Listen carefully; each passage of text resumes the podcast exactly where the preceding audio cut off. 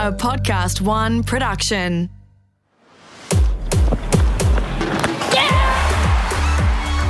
Hey, I'm sports journalist Sam Squiers. Welcome to On Her Game.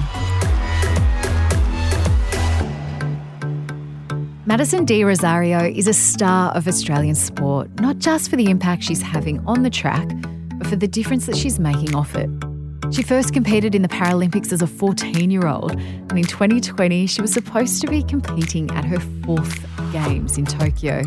Coached by the Paralympic legend Louise Sauvage, Madison has taken her racing to a new level and in 2018 brought home two gold medals at the Commonwealth Games on the Gold Coast before going on to win the London Marathon.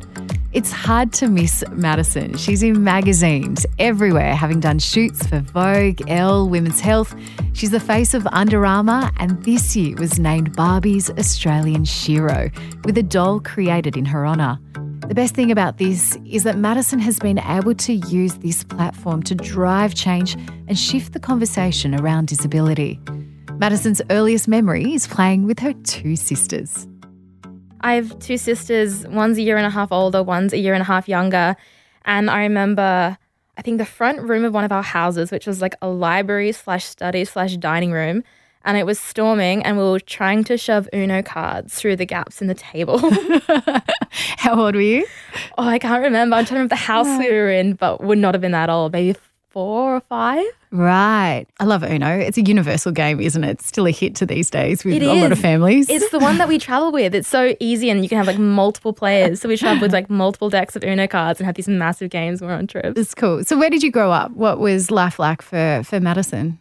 I grew up in Perth and we moved around a lot because my dad is like just very restless and always wants to be somewhere new and do new things. Um, so yeah, we moved around a lot, different schools. We lived on a bus for a year, a double decker bus that my dad like refurnished and made. You livable lived on it. because he decided he wanted to travel around Australia. And then by the time it took to do the bus up, he had changed his mind and he was bored of that and wanted something else. So we never did it.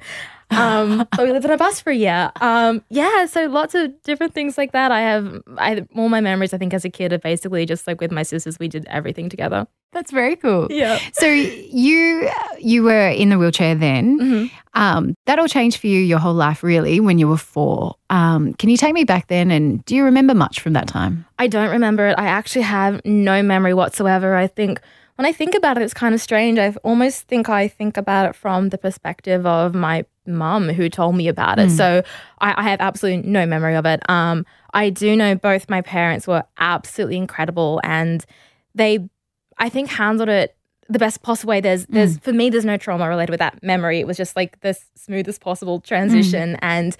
Whereas for my parents, I understand all those unknowns. It it would have been obviously like that's such a strange situation, and so they handled it in such a way that neither myself or my sisters ever felt anything negative about that event. It was mm. just like purely neutral thing. It was like your sister's now in a chair, and that was it. It was mm. just very very simple. And I remember like.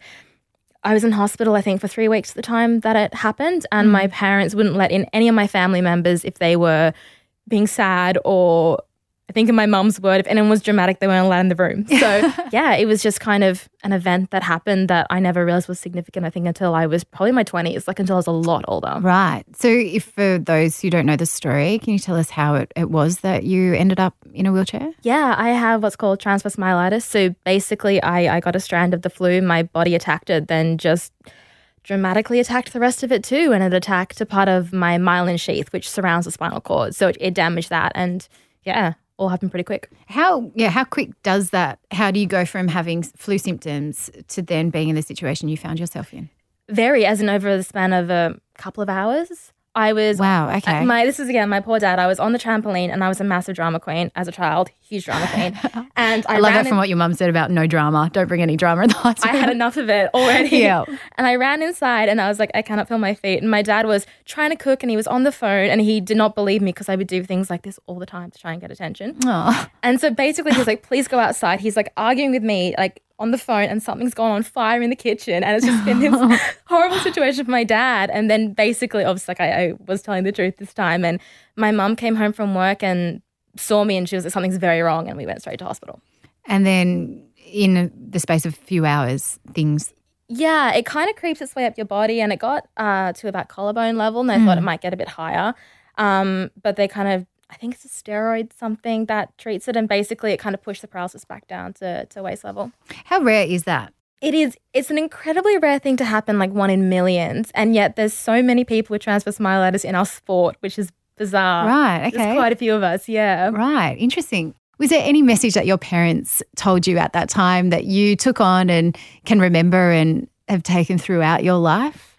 I can't think of a, a specific message as such, but I think the way my parents just readjusted so quickly, I think my mum was never one to settle for something that I didn't help her thrive, I think is the best way to put it. So she is an Auslan interpreter. Both her parents are deaf. It's her first language. And she had the three of us. And I think as we all got a bit older, she started to miss working and didn't know how to balance those two things. And so mm. she went back to TAFE to get her certification for interpreting. Um, she realized that she wasn't in love with the way the industry was functioning and, and didn't think it was serving the people the way it should have been. The deaf mm. community wasn't the priority of it. And so rather than, I think, just sitting with that, she started her own agency instead and just changed the whole business. She's now like, you know, runs the the most successful and the biggest like Auslan interpreting agency in in Perth, wow. and she's forced everyone else to kind of keep up with the pace that she has set that does prioritize. Mm. So I hmm. think she's never kind of been one to settle for what she's been dealt. She will build that and make it something bigger that actually works for her. And I don't think I ever realized how much that it impacted me because mm. she's never mm. spoken about it in those words. She's just done it. And I think I realized that again very recently. And I remember telling her like this is what you've done and and this is how it's affected me and like you know very specific examples mm. and i just remember her face like lighting up me like that is what i've done and and i've heard her speak about it since and it's the coolest thing like just the way she's just navigated a world and made it one to suit her and mm. it, one that helps people around her really be authentic and thrive and yeah, she's one of my favorite people in the world, obviously. What was life like um, for you at school? What were, what were you like at school? We've actually homeschooled for a little bit. In first grade, midway through it, um, I had to have like just a, a routine surgery, mm. like a pin put in my hip or something like that. And so for a little while, I, I feel like maybe I had like a teacher's aide that was kind of just like making sure I was all good mm. at times. And so my mum was basically kind of like just checking in between jobs at the time. Mm. And I remember sitting in the back of the class, and if you did something good, you got to go and write your name on the whiteboard in the gold star section. And I answered a question or something, and getting to the desks was a little bit trickier in a chair. And so the teacher was basically like, oh, can so and so write Madison's name on the board for her? And my mom was like, the cool part about that is like getting to be super proud of yourself and go write your name on. And so she kind of went home. Her and my dad had a chat. They were like, that's not a great environment. Like she's, mm. I don't know how old you your new one, but like that's too young to be like noting these differences. And so basically, my dad is ridiculously intelligent. And so basically, he was like, I can teach them. So they pulled all of us out of school. My older sister, my little right. sister was in kindergarten, maybe. And homeschooled us for like midway through first grade to I think year four or five, I went back to school. So it was just for a few years when we right. were younger. Yeah, yeah. Um, so yeah, that's a weird thing about my childhood. what do you reckon? What impact did that have then on you? I think we somehow managed to dodge the first few years where you're so, I guess, susceptible to to what you're told that I kind of got went back to school a little bit older and I guess so self assured of who I was. Yeah. That those kind of comments about disability that we are yeah. so prone to making didn't really have too much impact because I think my parents took that time, not necessarily realizing what they were doing, mm. to kind of build up quite a resilient little human, which yeah. I don't think those comments had quite as as big of an impact now that I not knew how to deal with comments, but knew who I was, mm. that they were just comments from from other people that didn't necessarily have to I didn't have to take on board. Yeah. And it was also great because I got to go to school every day with, with both my sisters. After the bus, we lived on a farm for 12 months. Um, and so school cool. was like, you know, my, my dad turned one of the sheds on the property into a proper classroom um, that he fully did up. And so it was the best childhood. Can you take me back and just tell me how you found sport, first of all? Yeah, we had a really active family. Um, and I basically just played sport with my sisters. And my little sister is so tall and just so good at sport. And I remember we would play netball together, which I was terrible at. Um, And both my sisters were phenomenal at soccer. And I remember I would play with them and I would just be the worst goalkeeper in the world, hoping that they were good enough at their job that I would never have to see the ball at all. But it was just fun because I was out there doing, you know, things yeah, with yeah. them. And um, when I was about 12, I think everyone keeps growing. And obviously, like, I wasn't getting taller. Mm. And so that's when we started exploring the wheelchair sports kind of options. Mm. And basketball was basketball's huge wheelchair basketball in mm. in WA that's like you know our team is centralized there that it's it's the one and I remember going and trying and being so uncoordinated and not able to catch a ball definitely able to catch a ball and push a chair and then try and coordinate any of that and the coach a man named Frank Ponta who was also Louise's first coach yep. He pulled me to the side and basically he was like, You're not an asset to this team at all. Um, you're oh, terrible at this. How old are you when he said this? 12, maybe. Oh, no. And he was like, But I have a tractor in the storage room. Do you want to try it out? And I tried it out in the parking lot of the basketball stadium. Mm-hmm. It was way too big for me. I had all this foam on the sides to try and keep me in the center oh of this gosh. chair. And I was so bad at it, but I just loved it because it was so independent. It was so much faster than my everyday chair. And and I just fell in love with it. And yeah, it all went from there. So you've never tried any team sports since then? It's Not just been track then. only. Yep. Yep. Every okay. now and again we get put in for a relay and I'm like, I don't think this is my forte at all. Right. Do you remember your earliest memory of the Paralympics then? I remember I remember Louise. I remember who Louise was and I remember mm. my hmm. parents talking about her. And this is Sydney 2000 and obviously she just dominated that. And I can't remember if this is from before or after 2000, but um, two of my aunties are also interpreters. And one of them was working at an event that Louise was at and actually got a, a, photograph of her and a signature from her that I must have somewhere still. I will have to find it. And I remember Louise. And so to come in this full circle, I guess, in this weird world and to now be working with her every day mm. and, and, hmm. she's the reason behind so much that I've been able to do is it's strange to think about. But yeah, Louise would be my first memory of the Paralympics. What kind of difference did she make in your in your career? Oh, Louise made every difference. I I go into every race with so much confidence that I don't have really that much before the race, but she just instills this. She's such a powerhouse of a woman and she's like, we're going to do X, Y, and Z. You can, these are your skills, do it. I'm like, they are my skills. I can. like, I, I believe it so much because she believes it. And, mm. and she's just, was so open to changing everything that she knew and felt about sport to suit me. And I think that's one of the most incredible skills. And, and I don't think it's intentional. It's not like mm. she was trying to be that person. I think that's just who she is. She wanted to create help me create a space where I could be find out the athlete that I was. And then to this day she helps me hold that space. Like even now I, I will get criticism or comments on I don't get fiery when I race. And it's like maybe you should, maybe you should care more about these things. Mm. And Lou's one that will protect that space for me mm. and be like, no, this is who she is. And she's good at her job because this is how we do it. And mm. she kind of gives me the freedom to be that athlete in that space. And so she's been I would not be anywhere near where I am without her. Does it still you have to pinch yourself that this is your idol and now she's your your yeah. coach and your friend? And it's incredible knowing that any problem, any anything that I'm nervous about when it comes to not just the racing but the lead up, the training, everything mm. around it, she knows she's done. And and I remember going into com games in, in, in 2018 and being you know everyone was like racing in front of a home crowd is, is the best feeling in the world and mm. and it and it is like but I remember like maybe a week before Lou was like it is the best feeling in the world, but it is also the most nerve wracking feeling in the world. As it gets closer, mm. like there's suddenly that external pressure that when you travel feels so far away is suddenly like 50 meters from you and it's, it's a stadium full of it. And so she prepared me for that. And, mm. and, you know, obviously wouldn't have been able to without having experience herself. Like she obviously raced Sydney 2000, race the Melbourne Com Games. She's done all of that. And mm. so I get to have this woman by my side who is just a wealth of knowledge and experience and like truly understands that whole process. And so, yeah, I couldn't ask for a better person. You were 14 when you first competed at the Paralympics. That's so young to go to the Paralympics. What was it like for a 14 year old back then? It was overwhelming. It was, um, I'm so glad I got to do that.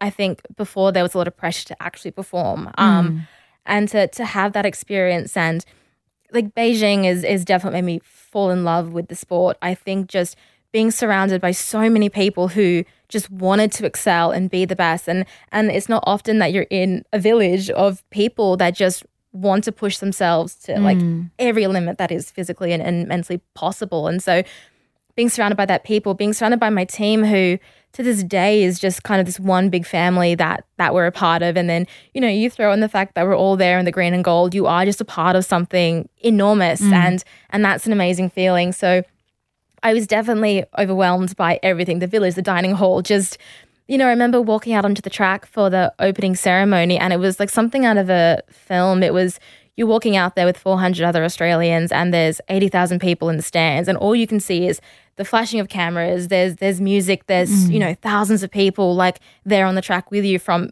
everywhere in the world. And that's it's actually the only opening ceremony I've ever been to, and it's just it stands out in my mind. It's just this memory that I, I'll never forget. That was mm. my first taste of it, and knowing as you walk into the stadium that that's stadium that we're going to be racing at as well. That's the cool thing about athletics is your opening ceremony is, is where you're about to race. So yeah, that was I was I was definitely young and it was definitely overwhelming. Um, but yeah, that's one of my, absolute favorite memories. And was that like take me back to when you thought you're good at this and that you're good enough to go to the Paralympics? Did that happen straight away? Because obviously team sports didn't work out for you and ball sports. But yeah, at what point did you realize, or did Frank realize, your first coach, that um, that you could go as far as the Paralympics with this? It happened very quickly. I remember going to my first ever international competition, and it was in Sydney. Um, but we had, you know, an international field there racing, and it was Louise that talked my mum into letting me, you know, travel to this event. And my mum came as well. And I think seeing everyone there, everyone competing, and I was last across the line in, in every event. I was, you know, this 13 year old just like, you know, seeing this world for the first time. And I remember when I got home from that, Louise called me, and that's when we started working together. And so to have mm. someone like Lou see that in me, and and now as I've worked with her so much, I see her see that potential in so many junior athletes that we have coming up, and it is very flattering to know that she saw that in me at, at that point. And I think though one of the moments that I really, really realized that I could take it far. I think making a team is is incredible, but I knew at that like there was so much more that I wanted to do than, than than just make a team. And that point was in Beijing, and it was the woman that won every event that I was in is this Canadian woman named Chantal Petitclerc, and she was actually Louise's biggest rival through Athens. and she finished Beijing on on five gold medals, and we bookended the the hundred meters. She won it, and I was last across the line, and she had just done her medal ceremony for I think her third or fourth event, third or fourth gold medal, and and she was walking back to the Canadian tent, and she passed the Australian tent, and she double backed, saw me, and handed me her bouquet of flowers that she just received on the dais, and basically said, "These are for you until you get your own." Oh, And thinking back about that now, that's such an unreal moment that Yeah. someone like Chantal saw 14 year old me and, Yeah. and, and saw something there that I hadn't seen myself. And I think that was one of the, the moment that I kind of really, yeah, knew I could go far in it. So 2008, you came away with a silver in uh, the relay and obviously lit a spark in you.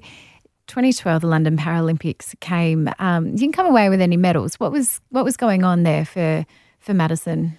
That was a strange one. I feel Um, cruel saying there were no, no. medals. What's happening? But only because every like when you medal first and you've medaled so many times. But what was happening there? Uh, yeah. So 2008 coming over the medal was surprising, to be honest, for sure. We were one of the last members of the team selected. Um, I don't think anyone expected anything huge of us. So that was a huge surprise for the four of us, for sure. Um, and leading into 2012, I was very injured leading into it, which was a little bit of a challenge. And that was when I was a little bit falling out of love with the sport as well. Every time I was in my chair, I was in so much pain from several injuries. Um, and I was trying to work out what kind of an athlete that I was. And I didn't think I could be the athlete that was required of me to actually do it. And Lou talks about it now, lining up for one of those races. She was like, You looked like you'd already given up before the race had even started. And that was the 400, which was my very last event.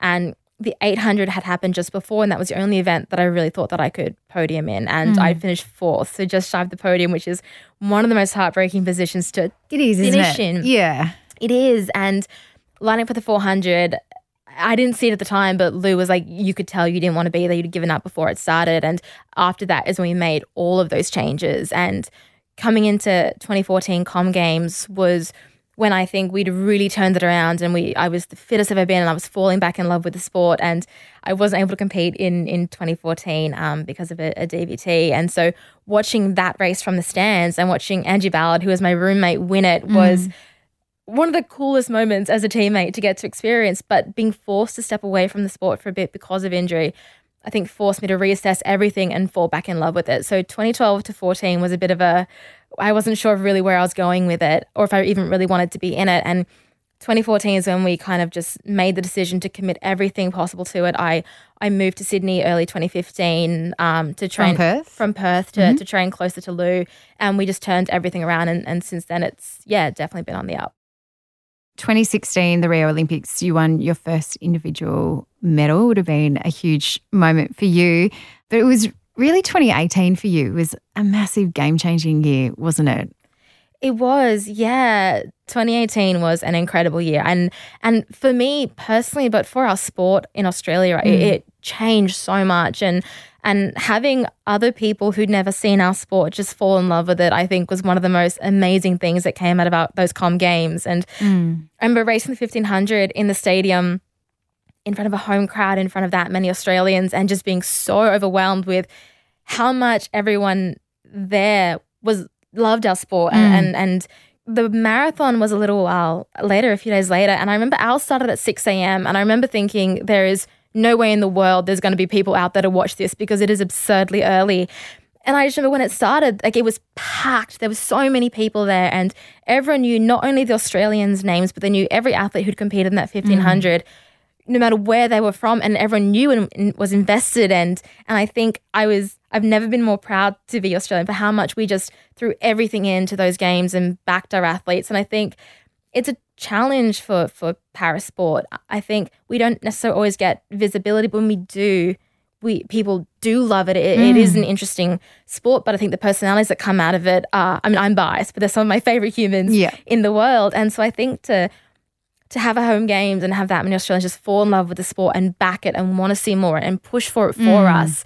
That was an amazing feeling. No, it wasn't just us fighting for that kind of level playing field. We had Australia behind us for that as well. It's been yeah, that was, was amazing. That the first time, or is it that they had the para athletes with um, able bodied in the Commonwealth Games? It was the um, most para events we've ever had. Mm. We've had it, but it's, it's, we've had events in the Commonwealth Games for a while. Never that many. Mm. Um, and never kind of elevated to that level either. And because that's the one thing I remember from the the Commonwealth Games, how much I personally loved seeing the para athletes not in a different section but together. Like it was just it was it was the best even playing field I've, I've seen for a while. But I enjoyed, like you said, I enjoyed seeing the backstories. I, I, I enjoyed seeing our para athletes alongside um, our other athletes as well on one on one. I just I found it so inspiring to be able to um, to learn more as well. And I think I think yeah, that was it was something different about Commonwealth Games um, at the Gold Coast in that yeah. respect, wasn't there? And that's the thing. I, I think it, it's sport in its most authentic form. People mm. saw it, and now we kind of just need that energy to continue into yep. the Paralympics. People to tune in, to watch it, to back it, to you know, there's a lot of us who race the marathons who are racing every couple of months mm. all around the world to to tune into that, to watch that, to you know, there's so much happening that mm. I think the more eyes we get on it, the more we will elevate those profiles and then mm. you know the more publicity that our sport gets and gets to grow and then the more pathways that our kids with disabilities will see coming through and that's a huge one is i think kids with disabilities don't see people that look like them mm. very often mm. in, in high profile places. And we can shine such a bright light on that through mm. sport. I think that's one of the most incredible things that sport can offer is it affects everyone in some way, whether you're competing as an athlete, mm. whether you're in administration, whether you're just an avid fan, whether you just watch it for fun on the mm. weekends, it, it, doesn't matter. I think it does impact every single person. And to have people with disabilities being able to see that and creating those pathways for kids. I remember I didn't find out about wheelchair sports until I was told about it. It wasn't like I, I mm. saw it and just knew that I could do that. And that's what Com Games had changed. And if we, you know, do show, showcase more of what we're doing, you know, throughout the years, not just every, you know, four years, that mm. will change all of that. And yeah, I think in Australia, we're, we're making huge leaps.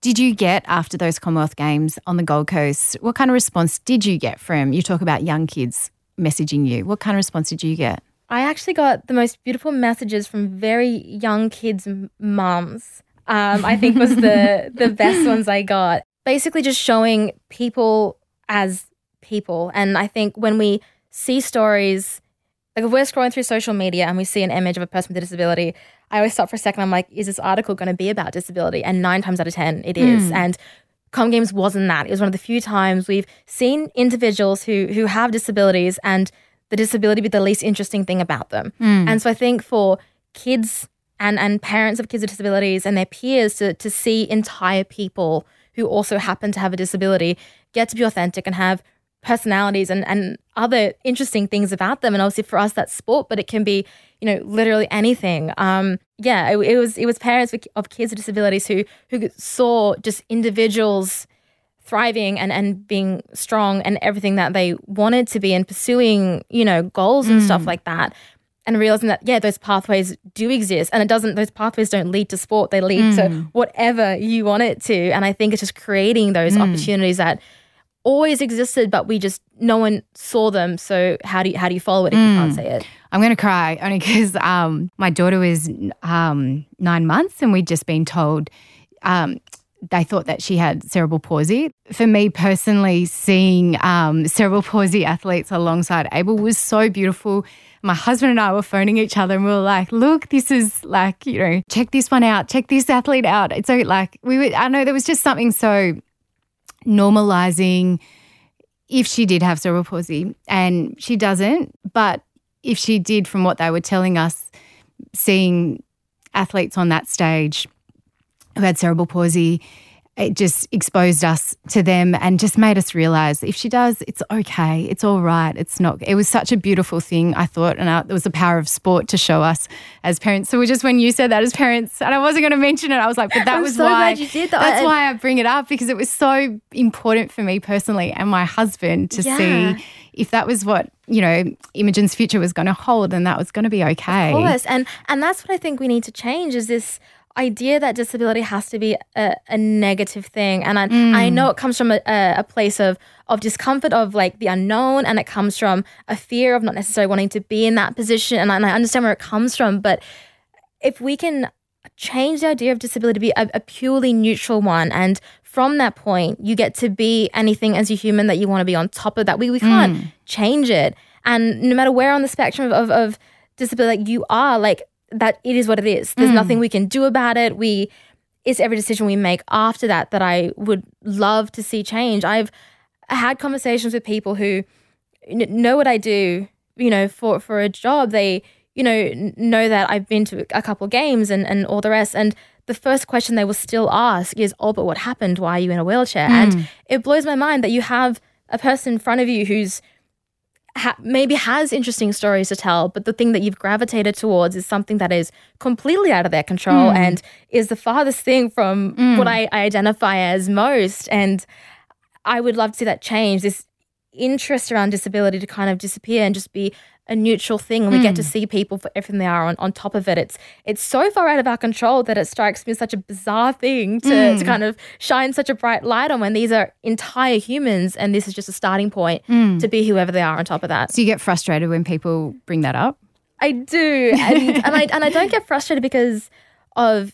I don't think it's an insensitive question. I, I know for hmm. some people there is trauma related to those stories, hmm. and and I get that. For myself personally, there isn't. I I don't remember it at hmm. all, and it's just the fact that you've seen someone and the only interesting thing that you've noted about them that you want to have a chat about is something that I don't really identify with as a part of who I am. It's just a starting point, and so there is such a negative stigma associated with disability that it's not like you're pointing out a, a feature on someone that they've they're proud of or have worked hard for or, or anything that's about mm. them as a person. It's this thing that you know when someone notices society has historically viewed very negatively and you know that mm. that is the light you are now being seen in.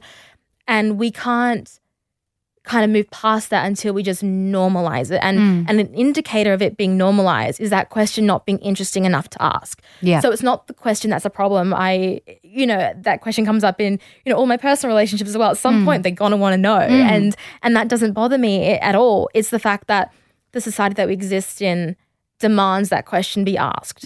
And if we can normalize it it will become the least interesting thing and therefore not be asked. Um, do you get strangers asking that? Oh God, all the time, all the time. My mum actually, my mum was mentioning this other day. I hadn't heard this story before, but she used to get asked all the time, and we were in a store once, and the woman was like, "What's wrong with your daughter?" My mum panicked that I was doing something behind her, and my favorite one though, my my poor mum was so sick of it by by the end. Um, someone asked her if you know, oh, was she born with the chair?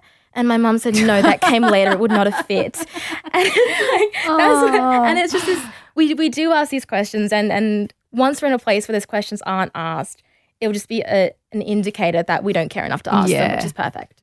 Let's talk about the shift in culture. Have you found that there's been a shift in culture and attitude when it comes to people with disabilities and impairments?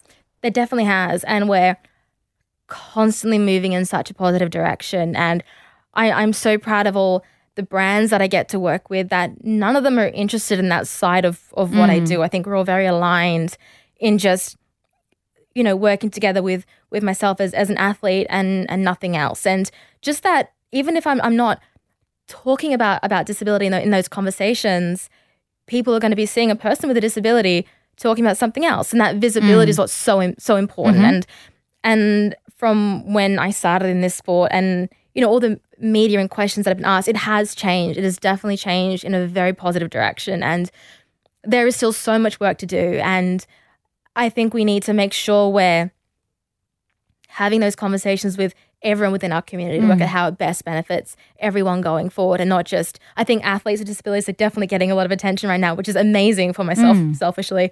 But for, for us as a sport and the movement, but there's so much more than that. I think we need to make sure that every single industry is representative of, of the community that that we live in mm. and and it, it definitely is changing and I think the biggest way to to change how we view disability is and any minority or anything we're uncomfortable about is just exposure. If you're working alongside someone with a disability every day, you're not gonna be seeing it. Like mm. I went to the vet with my dog the other day, and the the, the woman that was looking after him for me, she like was in a chair, and I remember I'm I'm 26. I, I live in this world. My community is people with disabilities, and I was still surprised to see that. And then I was so mad at myself for being surprised. But Yeah. we don't see that. I remember going through high school when all my friends were were getting part time jobs. Um, you know, towards the end of high school, and I remember thinking, like, what would I possibly do? I've never seen a person in a wheelchair in a mm. casual job that my friends are now working, mm. and and that's an enormous problem. We make up such a huge percentage mm. of of our population, but we don't authentically represent that, and so I think culture will shift enormously once we have that authentic uh, ratio, I guess, in our workplaces, and we're all engaging, interacting with everyone from our community, not just an exclusive part of it. Because I see you everywhere at the moment, Madison. All the magazines. um, I see you on billboards and Under Armour campaigns as well. Like it's been incredible, and it's it's encouraging, isn't it, to see that um, sponsors getting on board, and you're definitely benefiting at the moment. I but I see you am. everywhere. I'm like, who is Madison? I want to know more about Madison. God, that has not stopped being weird. I don't think I'll ever get used to that. um, but yeah, What was the weirdest? What was the weirdest thing seeing yourself on?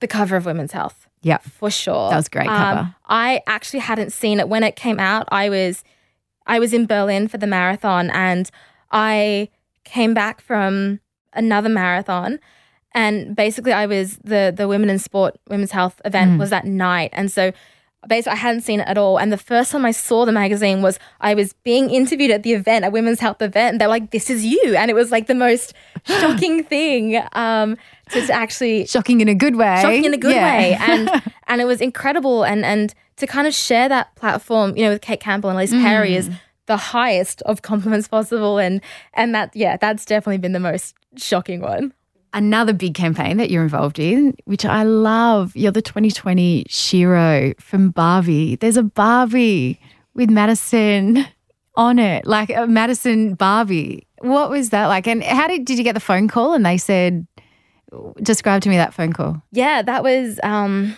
the agency that represents Mattel, represents Barbie, basically reached out through social media and was like, "Hey, campaign we want to work on," and no real details. And so I basically did what I always do: I screenshot it and I sent it to my manager and was like, "You know, follow this up. It looks very, very cool." Didn't know any of the details, and then he called me I think within 48 hours. And and basically he was like, You have to do this. This is the most incredible campaign you've ever been a part of. Hadn't told me any details yet, but he's like, You're doing this, like non negotiable. and when the details kind of came out, it was just this it is the highest compliment I've ever been paid for like 100% um to be to be chosen by Barbie for that Mm. campaign considering the the depth of incredible female athletes we have in Australia that's I don't even have the words for that one um it's not just about telling girls that they can be anything they want to be.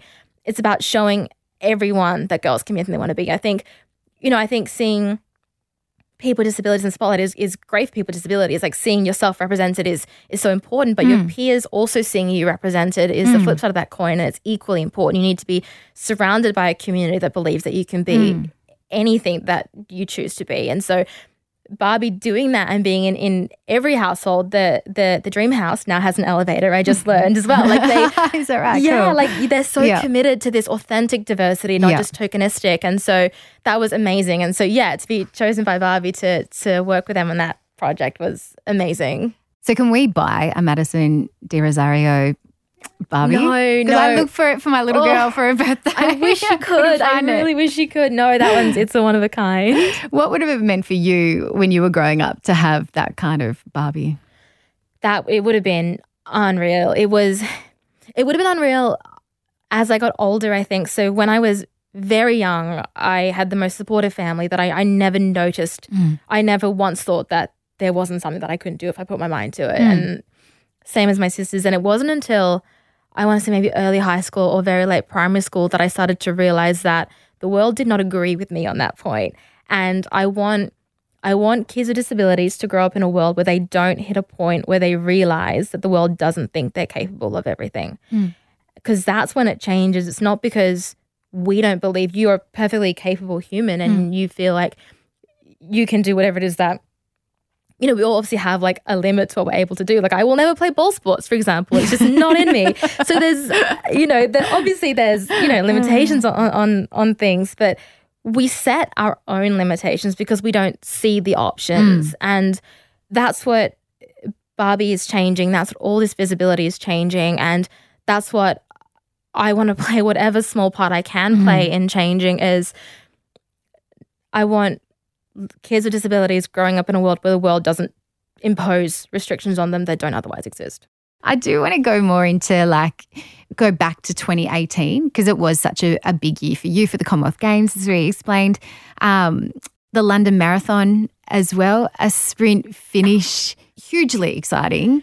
Yeah, that was oh yeah, um, that was a, a- incredible. Speechless. Yeah, I just I wasn't expecting that, and it's not like it's a result that I've been able to back up since. It's not like you know the the consistency isn't isn't exactly there yet. So it was kind of coming off the back of Com Games. I remember just being physically exhausted, but emotionally exhausted. I think the lead up into those games had been overwhelming, um, and then to kind of have it all happen and then to end on on such a high note was I think just emotionally draining. I remember I stayed a night an extra night after the village closed in in Brisbane and then I flew the next morning from Brisbane to London.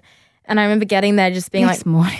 Yeah. I remember being there and basically just being like, what am I doing here? Like Yeah. you know, just one of the, um, you know, I, I would have loved to have a moment with family or something just to kind of settle for a second. So I'd never really, London Marathon is the only time I think I've gone into a race without mentally much prep for it, just because everything, all the focus had been on on com games mm. and London Marathon. Obviously, there was an entire field. It was, you know, more the the strongest athletes over the marathon are American and Swiss, and so obviously they mm. weren't, you know, on the Gold Coast with us, and so I had no idea what that was going to look like. And it was actually a lack of familiarity with the course that ended up being my biggest advantage.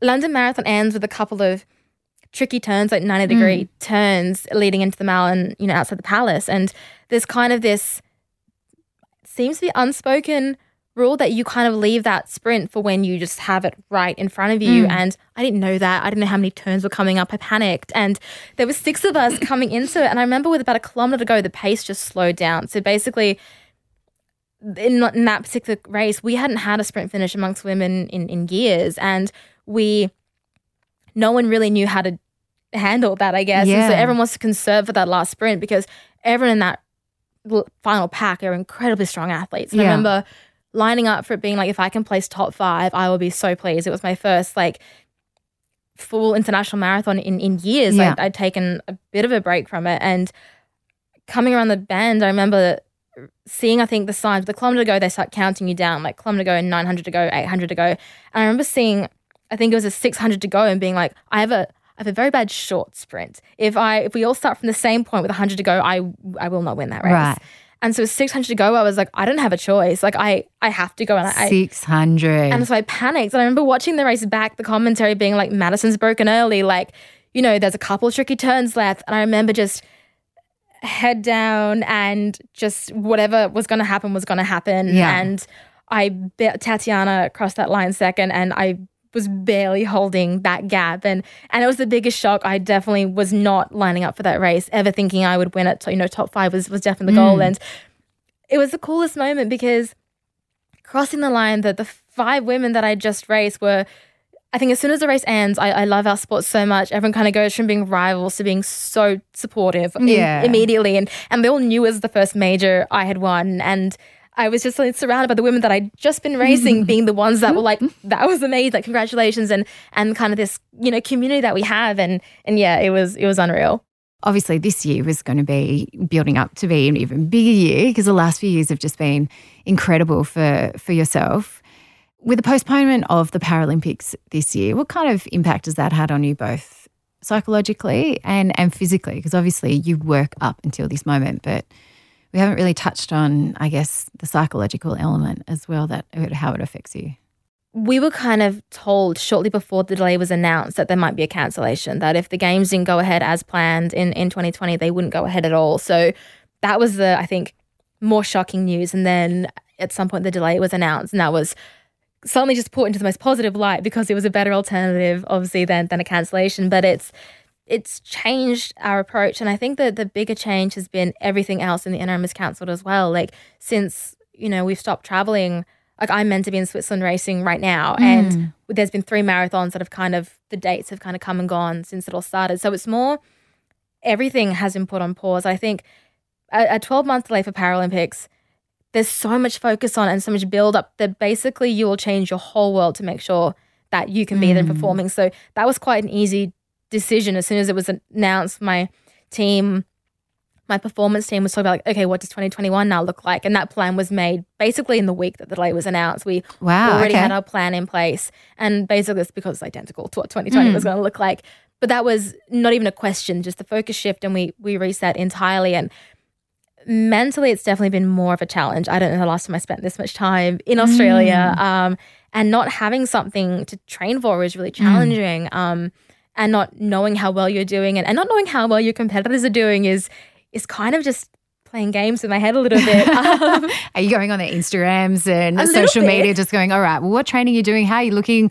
Your muscles are looking good. You've obviously been working hard. my psychologist basically told me to stop doing that. Really? Because I was getting so like, what if, like, what if, like, I don't know, Yeah. suddenly they're made massive leaps and bounds. She's like, do you know that though? I was like, well, no, but we and don't 12 know either. months is a long time to hold on to that kind of anxiety, isn't it? It is. Yeah. And and basically she was like, it'll be what it's gonna be. Like all you can do is like what you can do. And so Yeah. yeah. But not having anything to train for kind of in those smaller kind of bits has been Mm. really challenging. But it's also provided this opportunity that we never thought we'd get, which is just create a huge amount of base work. Mm. We're normally kind of structuring our training around our races and we're overseas racing every couple of months at least. And so it's quite an interrupted training that we mostly do.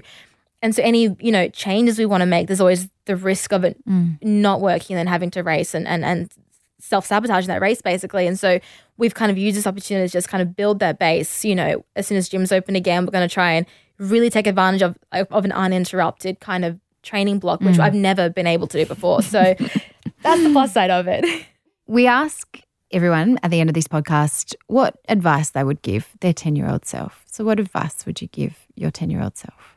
I would tell 10 year old me that it's going to look nothing like what you think it's going to look like. and that's the best possible outcome. And I would tell myself that you already have all of the pieces that you need to make this work.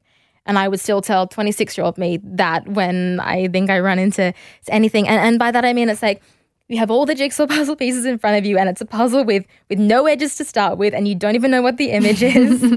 But somehow the pieces will all fit together and when you i guess run out of resources one of those pieces is being able to ask and knowing who to ask and surrounding mm. yourself with those people. And so i think it's it seems complicated and and it is but you are already everything you need to be. You don't need to be anything more to change. Like you're allowed to evolve and, and you should evolve, but you already have all the pieces to be an entire human. Madison, thank you so much for joining me on On Her Game. Thank you for having me on.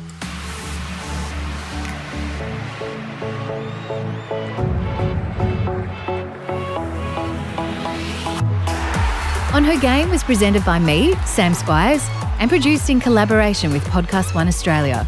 Producer Lindsay Green, audio producer Darcy Thompson, executive producer Jennifer Goggin. For more episodes, head to podcastoneaustralia.com.au, download the free Podcast One Australia app, or search On Her Game Podcast.